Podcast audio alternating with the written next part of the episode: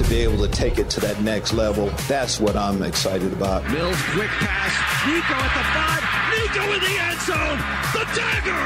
And Greenard with the sack back at the 25 yard line. Touchdown, Houston. Rock and roll. Tremon Smith, coast to coast. There is no off season for your Houston Texans. Game day is every day. Now it's Texans All Access.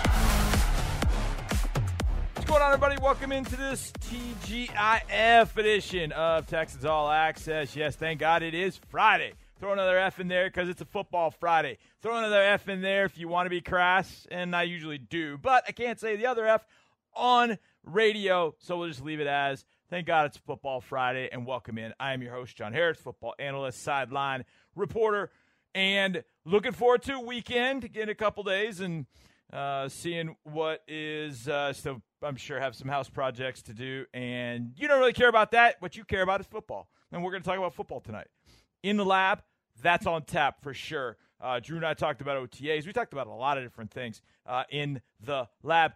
But we're going to kick this show off with the general manager of your Houston Texans. And we hit on a number of different topics, including Top Gun Maverick.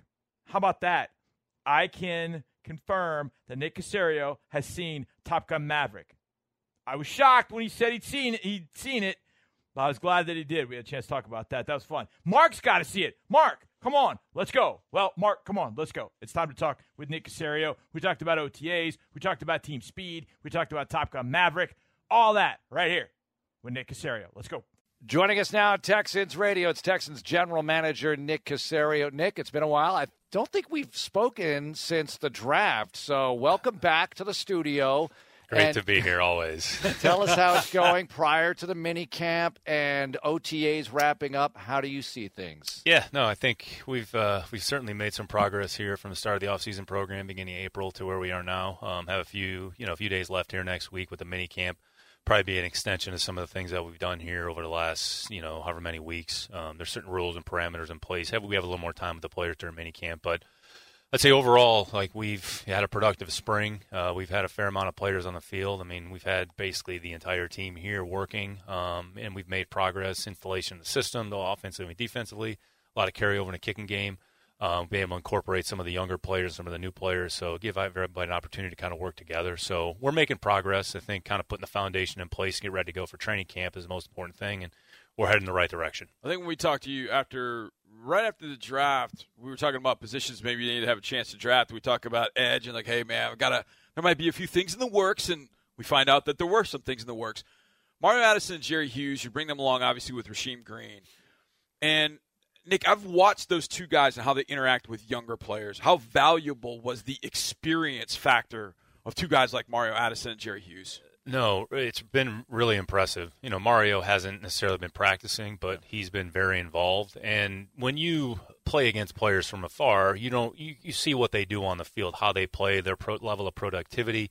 Say, speaking specifically to Mario, Mario goes back to Lovie in Chicago, and Mario wasn't drafted. And now here's a player who's been in the league, you know, 10, 11 years, however long it's been. He's had a really good career, and there's a reason that he's made it to this point. You a obviously have to have a certain level of skill, and then B, there's some other things that go along with it to making yourself a productive player. And he showcased those things or had those qualities, I would say, in Chicago, and then even going back to Buffalo. You know, when we when I was in New England, you know, between Hughes and Addison, you know, we had to see those guys twice a year. Um, I'd say they were both kind of pains in the asses, you know, Yeah. on the other side of the ball, you know, to block. I'd Yeah. say in Hughes, I mean, there's a reason that he's had the longevity that he's had. I'd say his overall day to day professional and his approach, how he prepares, his thought process, and he's not. We've talked about this at different points too about leadership. What is leadership about? How does leadership manifest itself? And I'd say in both of those players' case, they're not necessarily vociferous and loud, but they make a huge impact in terms of their actions. And then when they back that up, they back their words up with their actions. And then if you're a younger player and you see that and you say, you know what, these guys have been in the league for 12 years, 12 plus years for a reason, there's a number of factors that can go into it. So having those players in the building, um, just kind of working with the group. Um, again, Mario has been a presence at practice, even though he hasn't necessarily been involved, but he's down there with Jacques's drills, and they're working with each other. They're talking about technique. They're talking about different things. So I'd say that overall group, I mean, there's, I don't know how many, 15, 16 of them that are down there. Um, some, most of them are working, but the way they interact, the way they communicate, you know, with Jacques and Kenyon, I mean, the way that they work together, you know, it's been it's been fun to watch. Nick, we know improving the running game is a huge priority for the franchise. In OTAs, what have you seen, and what can you really tell from OTAs about how that's going so far? Yeah, it's a good point, Mark. The, the run game's always hard in the spring to really get a true assessment of where it is, but you want to see a, do the players know who to block? What's the distribution of blockers? Are they making the appropriate? Is the back making the appropriate read? Do they understand how the play is blocked? They understand where the play is designed to go, and that takes repetition. So the more that you're able to do that against, I would say, moving targets on the other side, and the tempo is controlled in practice. Like we're very specific. Take two steps and kind of pull off or stop. You'll have the opportunity in training camp to finish. We want to avoid collisions. We want to just avoid kind of harm's way if we can, but in terms of the course, in terms of the angle, in terms of the distribution of the blockers. If we have to run a play against a certain front, okay, if we have, you know, run, run, check, all right, run this play. If they give us this look, run this play. If they give us another look, the communication, the mechanism to get that information out. So I'd say from that perspective, Mark, it's been helpful to be able to go out there and more work on the timing and the execution. The physical component, the physical nature, that will manifest itself, you know, a little bit more in training camp. But the run game is always hard to. You want to work on it because you still have to get a foundation. How we call the play, what's the play called, what's the the blocking pattern, what do we call that? What, what how does the communication go from the center of the guard, the guard to the tackle, the tackle to the tight end? Is it a trey block? Is it a double team block? How are we handling this look? Let's say so. Those are things you can still sort of, I would say, work on despite there not being contact. You love it when I ask questions about rookies. So I'm going to ask questions about the second year guys because the one thing that I have learned probably more than anything else. We could talk. In, Lovie's talked about the rookies. Yeah, I know yes, he has. but you always talk about the the rookies in their second year. and it's not so much the second year, but it feels like spring practice going into their sophomore year. Davis, Nico, and that group. What have you seen from that group that you like? The fact that they step in here, don't know anything, go through a season. Now they're into the second this off season where they've been around, they kind of know where everything is, and now they're starting to develop into veterans at that point. What do you see for the second year group, Davis, Nico, Roy, et cetera? Yeah, I'd say overall they're just more comfortable with everything that comes along with being an NFL player. So they've been able to kind of go through the full year what works, what doesn't work, what's my routine. Okay, this segment of the year, what are the things that are important? What can I work on this particular day? Am I making strides in the weight room? You just have an overall, I would say, familiarity with, even though we've had some changes in the building on the staff, familiarity with the program and the, the nuances of the day to day. So from that perspective, perspective, I mean, they've done, you know, they've done a really good job. I don't want to speak specifically on one player, but I'd say Garret Wallow's probably done as well as any player on the team from the time that he walked in the building to where he is in the spring. I mean, he's learned all three linebacker positions. He has a role in the kicking game. He's made strides in the weight room. He just looks like a different player. So there's a player you look and say, this guy looks like he's putting a lot of time. He had an opportunity to play. He's trying to take advantage and build on some of the things that happened, you know, last year.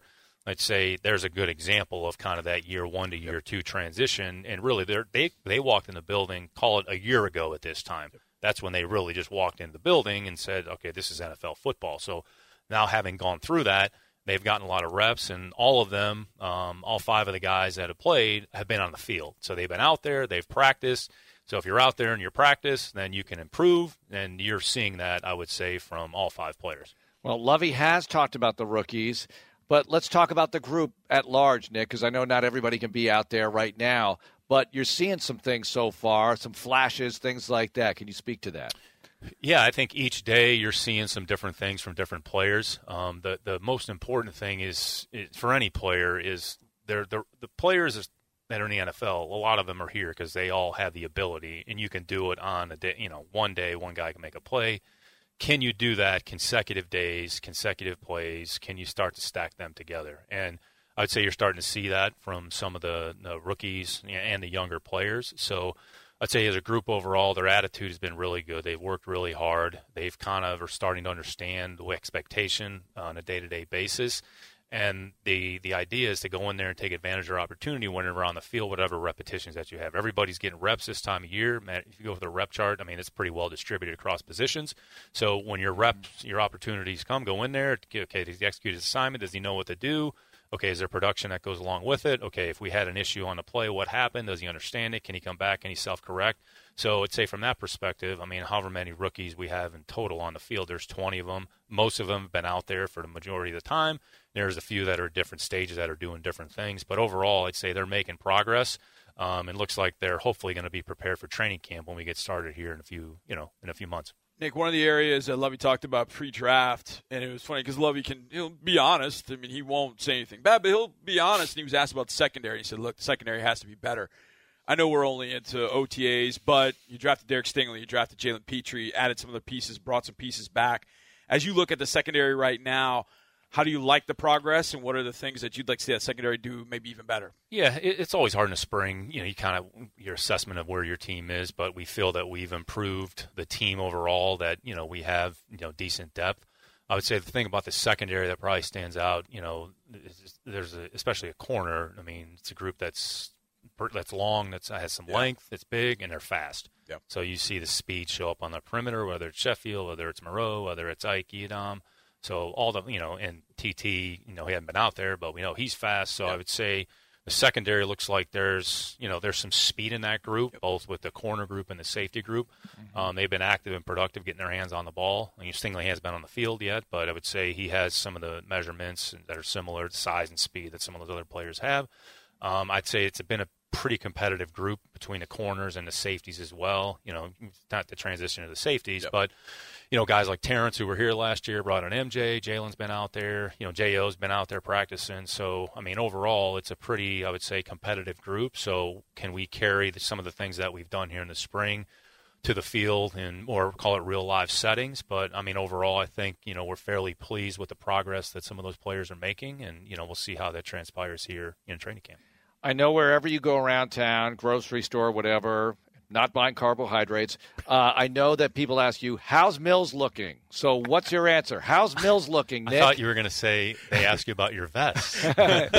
well, they do. Notice, I, sure. Did, I didn't wear it today. I knew this was coming, so I left it at home. You could have been on brand, just like I could, Nick. I know I could have been, but. Uh, yeah, I'd say the quarterback group overall has, has done a nice job. Um, they've taken a lot of reps. Davis has taken a lot of reps. Mm-hmm. Uh, I'd say he's made progress. I think the biggest thing this time of the year, the quarterback, is the things that you can work on are your decision making, your anticipation, and just trying to assimilate game situations. All right, this situation comes up. How are we going to handle it? How are we going to handle the situation? What's the right throw?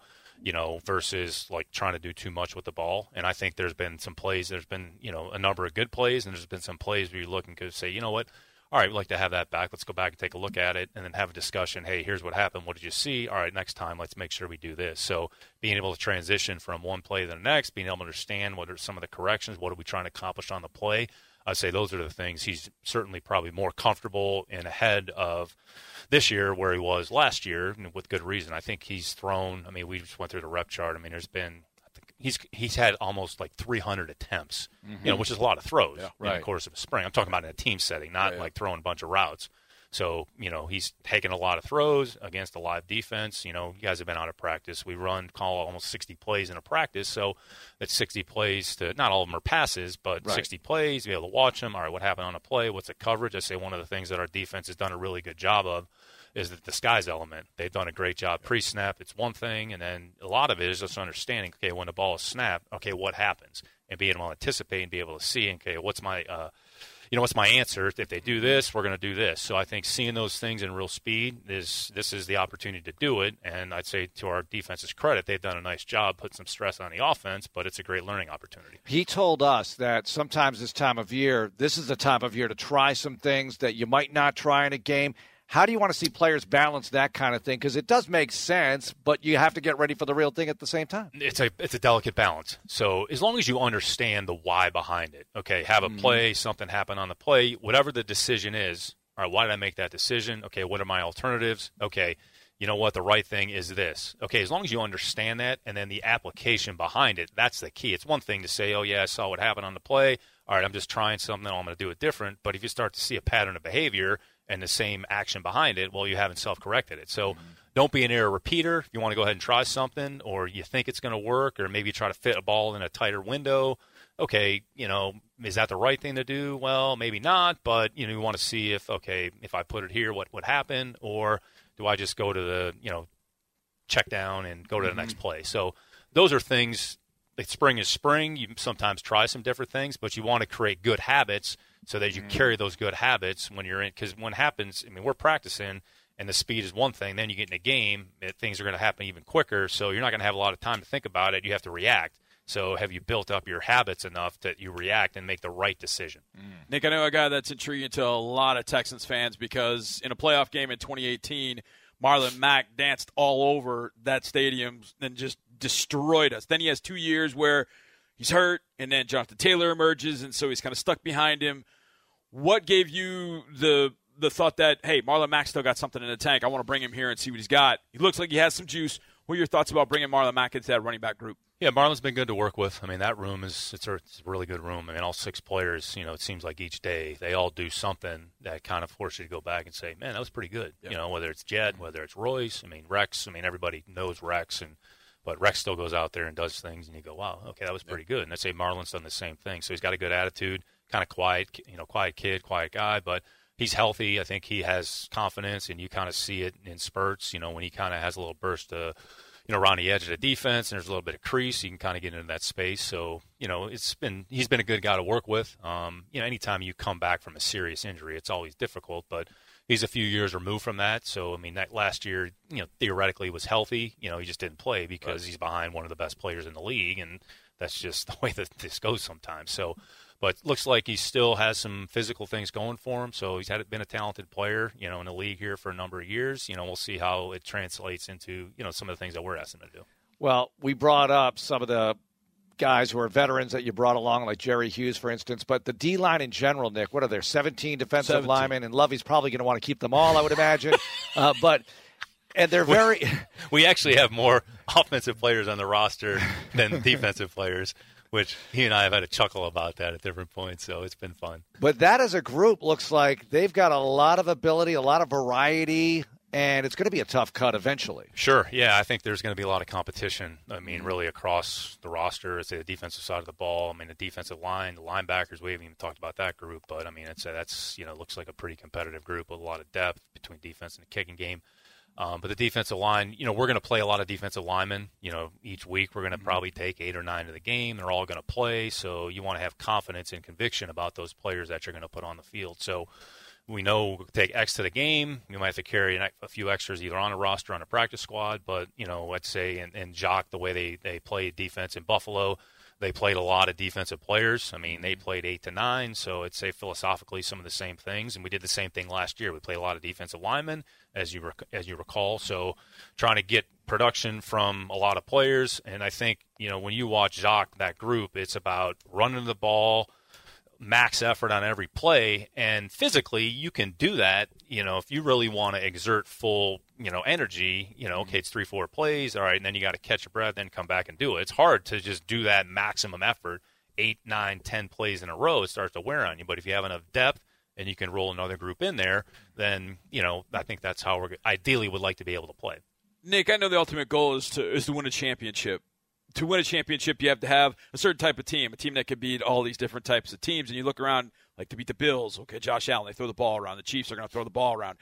A lot of teams are throwing the ball around. And then you look at our division, and you got to tackle Henry twice a twice a year. You got to tackle Jonathan Taylor twice a year, and then you got to tangle with James Robinson and Travis Etienne twice a year. That's six out of 17 games where you're facing some of the better, if not the best, running backs in the league. How does that change, in some sense, the way you might put this team together or how you've put it together to this point and will in the future? No, it's a good question, John. Uh, I'd say you have to just look at your team, try to figure out, all right, what are the things that we think we want to be able to do? We have to be able to do them well. You're always cognizant of your opponent. You're always cognizant of what's going on in the division. But then you just have to figure out what gives us the best opportunity, the best chance to win on Sunday, and structure the team accordingly. So where the team is now currently. I'm sure there'll be some changes here by the time we get to the 53 man roster and then the practice squad as well, as well. I think there's a certain way that we want to play. Lovie's talked about this, like the ability to be able to run the ball more effectively than we did last year. I mean, look, everybody, we didn't run the ball well enough. We really didn't do much of anything well enough, and we're all accountable for that. So we want to try to make some improvements in those areas. But I'd say offensively, two jobs of the offense: move the ball and score points. Like however you do it, like that's yeah. the goal. So you know, there's situational elements that come up, the execution on third down. Then once you get down to the red zone, can you score touchdowns instead of kicking field goals?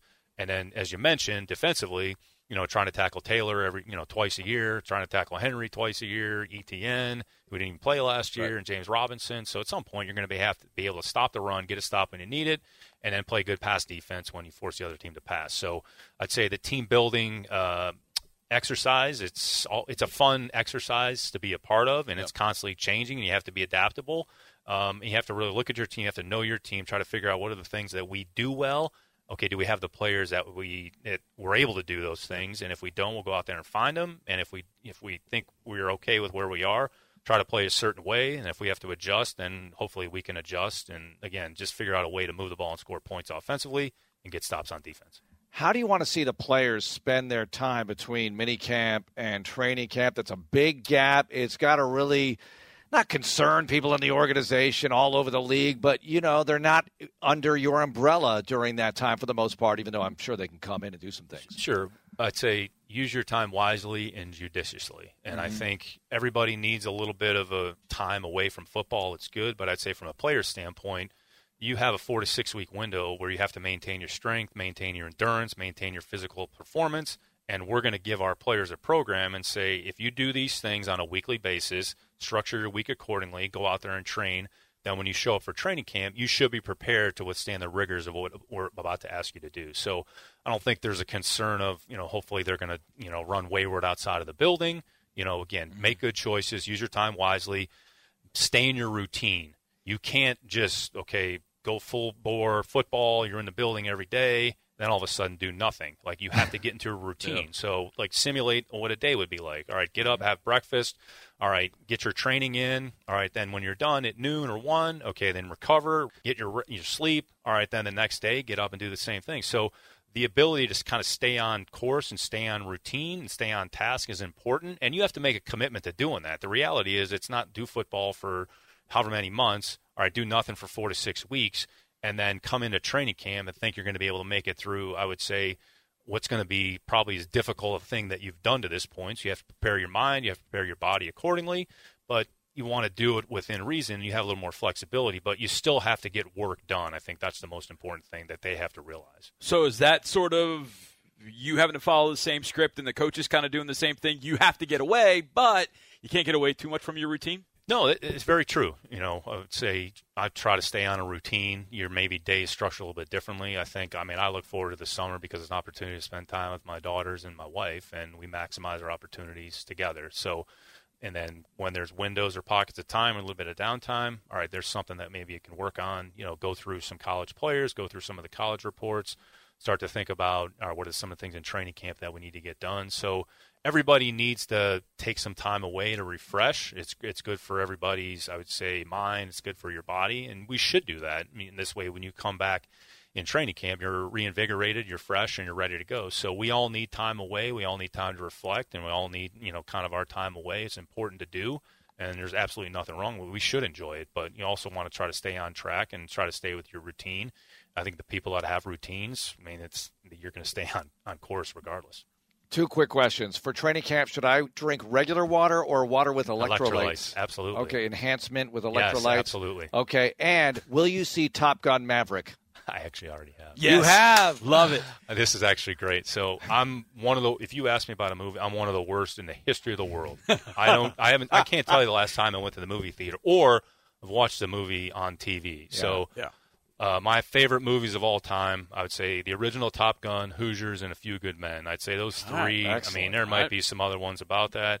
So my wife and I, I said, look, we got to go see this movie, and she's like, all right, well, we'll go. So we actually went last weekend, and um, I had been in a movie theater in forever. I loved it. It was phenomenal. Yeah, it we was have, my son and I went That to go see it. it. It's interesting because seeing it the first time, I was, I mean, I was 16, 17 years old, and now I'm watching it. And now Tom Cruise is considered old, and I'm like, holy smokes, he looks the man! thanks- same. I know Yeah. he looks the exact same. Not to like go, you know, movie analyst here, but there was a lot of symmetry that they were able to maintain Yes. in the, the Very the- well. the They- second version very relative well to the original. I don't want to like spoil Mark's thunder here. I haven't seen it yet. so- uh, Somehow I he's have not seen it. I don't know. I don't Drew know. Dougherty and said, I'm the movie guy. Drew Dougherty said that it is the best blockbuster hit ever.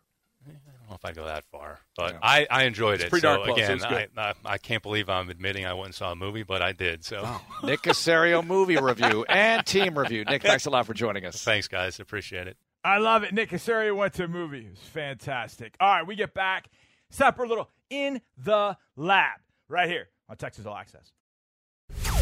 More Texans radio is on the way. What if your preferred hospital could also be your primary care provider? At Houston Methodist, we go beyond hospital care, offering you everything from flu shots to well woman exams to managing your weight and cholesterol. And our primary care doctors and specialists are connected all across the city. So, whatever the need, wherever you live, we can be there for you. Visit HoustonMethodist.org to find the care you need at locations throughout Houston. Houston Methodist, leading medicine. Leading medicine. Leading medicine. Leading. Texans Radio is back. Welcome back to this Friday edition of Texans All Access from the Texans Radio Studio. I am John Harris, football analyst and sideline reporter. Glad you are with me, and I am one half of the In the Lab podcast crew with the Texans, myself and my good friend Drew Dougherty. Gosh, I don't even know. I think we've been doing this for about five years now that we've been doing in a lab, and it started basically as a way to geek out about a lot of different things. And once we get to the offseason, I'm sure we'll do some redrafts and uh, different kinds of drafts and really geek out on numbers and things. But one of the guys that we geek out about a lot because it's the offensive line, and I love talking about the offensive line because, quite honestly, there aren't a lot of people that will talk about it intelligently, but I like to. And so does Drew. And one of the guys that's key is Tytus Howard. Just had another baby, his second. He is back at OTAs, and he's not sleeping much, but he's getting it done, and hopefully he's going to be getting it done at right tackle. Drew and I talked about the impact of having Tytus Howard back and what that does to the offensive line, what it does to the run game. It's in the lab time. Let's go. I got a chance to interview Tytus Howard yes. on Tuesday. Tytus is one of the best interviews you'll get on the team, maybe the best. I always enjoy talking with him. Just had a baby, so we were chit chatting about pacifiers and sleep and all that other stuff. yeah, of course. But Tytus, the tackle, Tytus, the offensive lineman, is a key piece of this entire football team. And I think we got to talk about his importance yeah. to what the Texans want to do on offense in the run, in the passing game, leadership wise. I think he's a pretty valuable uh, valuable piece in the puzzle for the Texans. I don't think there's any question in that. And the one thing, there, there are a number of things that stand out uh, from OTAs. One of them, just look at Tytus. He looks like he's in great shape, tremendous shape, and he, I would say he's probably 325. Now the the the roster, I don't know what the roster will say, as you can see this right here. The roster says that he is 322. I would say it's probably probably about right, but they never update the rosters. He wears really it well with the weights. Yeah, he, exactly. And that was going to be my point. He wears it really, really well. But I think what's really needed from the tackles in particular, because you always think about tackles and you're thinking about their pass protection, how they protect the edge. Laremy Tunsil and Tytus Howard, when they were together in 2020, 2019, did a pretty good job of protecting the edge. They saw a lot of really good rushers and this year, they're going to see a lot of great rushers. I mean, the list of rushers I went over with uh, Mark last night, my gosh, just the AFC West alone, you're facing two yeah. every week from the AFC West alone, and you play those four teams. So, and they're they're obviously not the only ones, but to me, it's about what those two, Laremy and Tytus, provide in the run game, especially Titus, because he's got the ability to be an excellent run blocking tackle I still think he's got the feet to be able to protect, and he's worked on his technique over the years as a pass protector. But last year he played a lot of it at guard. I don't know that that was a fit. I don't know that he really kind of understood playing guard the way that probably you'd like to see an interior player play. But look, the guy's been playing tackle his career, and then you put him at guard, and mm-hmm. you're trying to get the best five you can on the field. It just I don't think it worked for him. But now at tackle, and I go back and I told the story last night he moved out to left tackle for the Chargers game because there was some there were some hiccups along the way. There was some injuries, obviously Laremy. There were right. some COVID situations, and then there was just not great play at left tackle. And so they decided in the Chargers game we're going to put him on a left tackle. and he had a great game. Now he didn't face either Joey Bosa or Khalil Mack like he's going to this year, but he went out to left tackle and held it down. And I saw him the next day on Monday, and I was walking around the cafeteria. He was coming out of the locker room, and I just kind of looked at him and said, uh, kind of like riding a bike. And he knew exactly what I was pertaining to, and he goes, "It was my it was my highest grade of the year." And if you watched, you didn't need the grade to know. If you just watch with your own two eyes, how well he played. But I think like a fish being back in water, basically. Yeah, yeah. I mean, he just hopped right back up on the bike and just kept pedaling like it was nothing. Like he hadn't missed any time at all at tackle. So I think that game in particular is why those in the media start thinking out loud, like, hey, that guy could play left tackle. Maybe they're going to move Laremy Tunsil. I'm glad they didn't because I think in combination, Tunsil and and Tytus Howard can be very, very good. I think on Tytus, it's the run, it's the run game aspect, the ability to control really strong edge setters in the run game is going to be very key. And I think that's something that he's going to be able to do pretty well because if there's something about when he was drafted, I remember thinking, boy, he moves pretty well for a tackle, but boy, he's got some nasty and he's got the ability to move guys off the ball. So I think that's going to be a, a really added benefit. You want those guys to pass protect and be mm-hmm. great at it. But man, if you get them to move some dudes off the ball, and I think that's just going to be the paradigm shift if there is one in the run game. But George Warhop, as the offensive line coach, he's not going to sit back and okay, well, we're going to position block these guys, or you know, we're going to do nothing but zone block here. No, they're going to come off and they're going to hit people in the mouth. And if they don't, they're probably not going to be in the five that goes out on the field. And so I think Tytus fits that paradigm shift very, very well. Okay. Switching gears. Which new Texan, and it can be a rookie, but which okay. new Texan on the defensive side of the ball is the guy to watch as far as breakout, dependability, easy. one of the most valuable? Who's that going to be yeah. for you? I think it's easy. Yeah. I think it's Jalen Pitre. Yeah. Come out of Baylor. Everybody, I mean, look, when you watch a practice, and I've spent a lot of my time watching the offensive line and defensive line work down at the other end of the field because that you know me. I just I I, I love you. watching the trenches and, and I, know where you're I going can, with this. I know where you're going. The fly boys and and all those guys in the seven on seven, they can do all they they can whatever. I got to watch the trenches, even without pads. I got to watch the trenches. And so you're watching the trenches, but your ears and the movement of your peripheral vision keeps telling you Jalen Pitre's making plays every yeah. single day. And so coming off the field the other day, just happened to be talking with uh, with Cal and with Mark and with Lovie Smith, and we were just kind of talking and chit chatting, and and uh, I think it was Mark said something to Coach Smith about Jalen Pitre, and he was like, "You guys have only been out here, you know, one day a week. Every other day he's coming up with a pick." And I was like, "Yeah, he almost got that one out in the flat." And he goes, "Yeah, he's gotten that a couple times, and you just can't miss him. Just the the speed with which he plays, the explosiveness, the ability to cover in the slot. I mean, if there's if there is a, I mean, in in football, there's so many difficult difficult things in football, but when you play in defensive backfield, one of the hardest ones is to play, is to cover in the slot, because those guys in the slot are so quick. They know exactly what you're doing. They do everything based off of what your positioning and leverage is. And then you have to react to that. And you got to do it right now. That becomes so difficult. But Pitre seems to have a knack for doing that. Now, Will he step right in and be Tyrann Mathieu 2.0? Uh, that, that's a lot to put on a guy. But if I were going to, as you said, if you're going to ask me who's the guy that could do that, not just with the Texans, anywhere across the league, I would tell you it's Jalen Pitre. Mm-hmm. So last, no, this week, so we went out on Tuesday.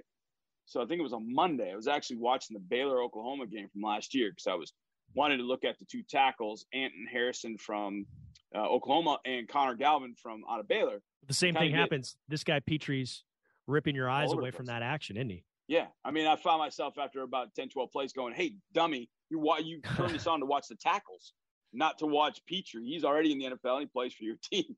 So, but your eyes keep going back to that. And whether it's in coverage, whether it's the way he makes sound tackles out of the space, whether it's the way he gets off a block, whether it's the way that he blitzes and understands. Like there was one play where he was on the far side of the field. Oklahoma ran um, like a zone read play, and Caleb Williams pulled the ball. And the guy that was supposed to be uh, that was accounting for Caleb Williams had jumped on the dive. Jalen came from all the way the other side of the field, just wove himself like all the way through the traffic and got to Caleb Williams and ended up pushing him out of bounds for a one yard gain. And he's the backside blitzing safety from the field. So he had a long way to run, but he, he just, and you can just see him seeing the game at like a different pace and vision than everybody else on the field. And he just, it was as if all the other white shirts were off the field and he was just running this path to get to Caleb Williams to make a play. Uh, Jalen Pitre is definitely going to be fun to play. The other one uh, is somebody that you talked to the other day and did Drew's dozen with. I'm really excited about, and that's Rasheem Green. Mm-hmm. His length, size, his athleticism, uh, smarts. I think he's got what this team, a 4 3 team, is looking for and the ability to bounce inside, outside. He's a nice when fit, watched, yeah, for what he can I've, do and what this I've watched team. the trenches, yes, he's a guy inside. Boy, they really have a hard time with him inside because he's so he's so long. Mm-hmm. And I get asked this question a lot. Well, okay, so what? He's got long arms. What does that allow a guy to do? Well, the more separation you get from a guy, I mean, if you're a short arm guy and you keep letting guys get into your body, they have the opportunity to maneuver you. But if you have that separation, you have that length, it's so hard for an offensive lineman to then get hands on a guy to control him. You're controlling it because your length gets on him.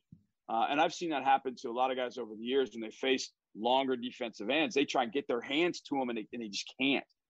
And and then the defensive end, edge, edge player, whatever, defensive lineman is just controlling him because he's got that length and he's got that length. But I'm really intrigued with what Rasheem Green brings to the defense as well. What do you think? I like that. You know, when I see Green, I think it's it's kind of they're not the same. They're different, obviously, obviously, but in a way, it's sort of like he's a more fully realized and more accomplished so far, and he might get there eventually, but more accomplished Omenihu, Charles Omenihu. Yeah, yeah. You know, like Charles. There were there were things Charles did. He had some flashes, but I think Rasheem's done it a little bit, you know, more consistently. And to be fair to Rasheem, he's had different chances and different opportunities, and that might come for Charles. I'm not at all writing him off, but I do think because of the length and because of the ability to kind of go inside and outside at times, it sort of seems a little bit like what what the Texans were envisioning what they could do or some someday do with Omenihu. And I, perhaps that's that's a bit of a reach in comparison, but it, it was cool talking with him last week, and he's a, he's excited about being here. I mean, he was yeah. he's really um, I think he kind of because of the, the changes going on in Seattle, he was sort of out of a, a spot. Yes. You know, exactly it, had been right. taken away. And now he's in a spot that is probably better suited for him. So I'm excited about that. I'm really curious, like Pitre. I love Pitre. I'm really curious about what Steven Nelson does to help yeah, solidify things out on the edge at corner because we heard Lovie Smith in the run up to the draft talking about how, hey, we got to get better at corner. So what they do, they sign Nelson. They use the first pick that they have on Derek Stingley, who, I mean, he should be the obvious choice for what we're doing, but that's kind of right. too obvious. So, uh, plus, you know, he's he's coming back and he's not fully participating, so we haven't gotten the full look at him. But everything we've heard from his teammates, from the coaches, heck, even from Andre Johnson, who was out at practice the other day, is uh, there's a lot of people really, really impressed by him. But I, Steven Nelson is the guy, based on the experience, based on the way he's played the last few years, the leadership that he's going to provide. I'm pretty excited about what he can do and what he can bring to this team because Texans are going to need it if they want to get better. And he's already talking, and he, you hear the same mantras being repeated as last year. Got to get the football. Got to get the football loose. Yep. Got to get takeaways, and that was that was huge for the Texans after having just nine in 2020. They jumped up. They were in the top 10 last year with 25, and they want that number to grow. Yeah, no doubt. Steve Nelson's a great one. A great one on Rasheem Green, as you were talking about him, it, it maybe you, I think your comparison to Omenihu's a great one. I think there's one major difference, and this is why I think Rasheem Green fits. I think, I think Lovie Smith and this defensive staff and the organization as a whole love the idea of Omenihu, a guy that could go inside outside mm-hmm. with that length. But one major difference was Charles did not want to play inside. Mm. Charles wanted to be a 4 3 defensive end, and that's what he wanted to be. He did not want to play inside. That was fairly well known to him coming out of the University of Texas. It's just that he would win against guards rushing inside, but he didn't want to be there. When he yeah. had to play there a significant amount, now he's playing the run. He never played it well. With the Niners, I don't think he even went inside. I think Rasheem Green will go inside willingly mm-hmm. and will be a factor if he's inside and still gets a run play. So I think the idea of a guy like Omenihu, and that's why they went after and found a guy like Rasheem Green, which. I absolutely love. Now, I know there's some fan. Well, wait a second. It went. It took till after the draft to get him signed. Look, you never know why why that happened. Who knows? You know, maybe the the right fit just wasn't there. Maybe Seattle couldn't make up its mind. Maybe he was wait looking for a better fit, and it just so happened to to come in the form of the Texans. It doesn't matter how you get here, what way you got here. Now that you're here and you got the opportunity to make the most of it, and, and Rasheem Green's not complaining about it. I'm certainly not complaining about it. Yeah. Neither one of us are. He's here now. Let's maximize it. But I think you're right. I think it's the idea of a guy like Omenihu really attracted them. It's just Omenihu wasn't going to be a fit. It's because he didn't really want to play inside. But I think Rasheem will play inside outside with the same fervor. No doubt. And uh, let's wrap things up. It was nice seeing Andre Johnson out there the other day. It was also nice seeing the other nine former Houston Texans. We saw guys like Wade Smith, who we talk with all the time, Chester Pitts, Saw Mike Quinn, the old quarterback. Yeah, he's a good dude. He's running that uh, seven on seven youth football league, and I hear it's a, a tremendous one. I need to talk with him about that because I've got some knuckleheads in my family that want to play a little football. yeah. Uh, but yeah, those were those guys. Earl Mitchell, uh, Jonathan Wells. There were a lot of them out there. Yep. It was it was fun seeing them. And Kailee Wong, man, I miss Ky- Kailee. Comes on the TV show from time to time. We got to get him back yep. on because he's yep. uh he's a fun guy to talk with. But lots of them yeah, are out was, there. I uh, did you get to chat chat with any of them? I did for a little bit. I talked to Chester Pitts for a little bit, mm-hmm. um, and it's always great to get Chester's view, yeah. especially on the big guys up front. And if there's somebody's opinion that I trust more than Chester Pitts, I don't know who that is. That man knows it, plays it, and I'd love to get the chance to talk to him about it. So there you go. All right, we got one second left. We'll go around the NFL next, right here on a Friday edition of Texans All Access. Stay tuned for more on the Houston Texans and the NFL on Texans All Access. Wildcat Golf Club is Houston's premier 36 hole golf facility, featuring the Lakes Course and the Highlands Course. Located just 10 minutes south of NRG Stadium off Airport Boulevard. Courses are open seven days a week, along with a driving range and on site dining at the Vista Grill, serving both breakfast and lunch. Come enjoy elevation changes and scenic views like no other course in Houston. For tee times and more information, visit us at wildcatgolfclub.com or call the Pro Shop at 713 413 3400. B400. B400. Back to the show that keeps you plugged in with the Houston Texans. What's up, everybody? Welcome back to this final segment of this Friday edition of Texans All Access. I'm your host, John Harris, football analyst, sideline reporter. It's time to go around the NFL, and we're going to start right here in Houston, where earlier today I wrote a tight end position breakdown. And I should say earlier today. I only sent it earlier today because I forgot all day Thursday to send it. I had it done Wednesday night, totally forgot to send it Thursday, realized it Friday morning and went, oh man, I got to send this thing. So I sent it. My good friend Anav Leibowitz, who runs our Twitter accounts and our social, just incredible, director of social media, posted it. I'm not talking two minutes later. I see that the Texans have a transaction and They've waived one of the guys I mentioned, Daryl Daniels, and they've brought in another tight end, Mason Schreck. Rendering my article, nah, not useless, but uh, needing an edit. So if you read it, realize that thing was posted about two minutes before the transaction was made. The uh, Las Vegas Raiders, I almost call them the LA Raiders. I still want to call them the LA Raiders, even though they were only there for a short time. The Las Vegas Raiders maintaining the sign your wide receivers to an extension tradition gave Hunter Renfrow a two-year, $32 million extension that includes 21 million guaranteed. Now, Hunter still has 18, 19, 20, 21, I think. Yeah, so this I think this starts the new maybe he's got one more year under his rookie contract and the two-year extension will start after that. Either way, $21 million for Hunter Renfrow. I think that's getting off cheap if you want to, the God's honest truth. Uh, but good for Hunter Renfrow. I remember seeing him in that championship game against Alabama. I think he was a sophomore at the time, and he was a former quarterback. And of course, you see all the pictures of him. You go, "How's that guy do it?" That guy does it every single week. He's arguably the best route runner in the league. He's incredible, and he is getting paid for it. And That will do it for tonight's show. Appreciate you guys being here. Thank you so much to Tytus Howard, to Drew Dougherty, to Mark Vandermeer, and of course, GM Nick Caserio. We'll see you on Monday. And as always, go Texans.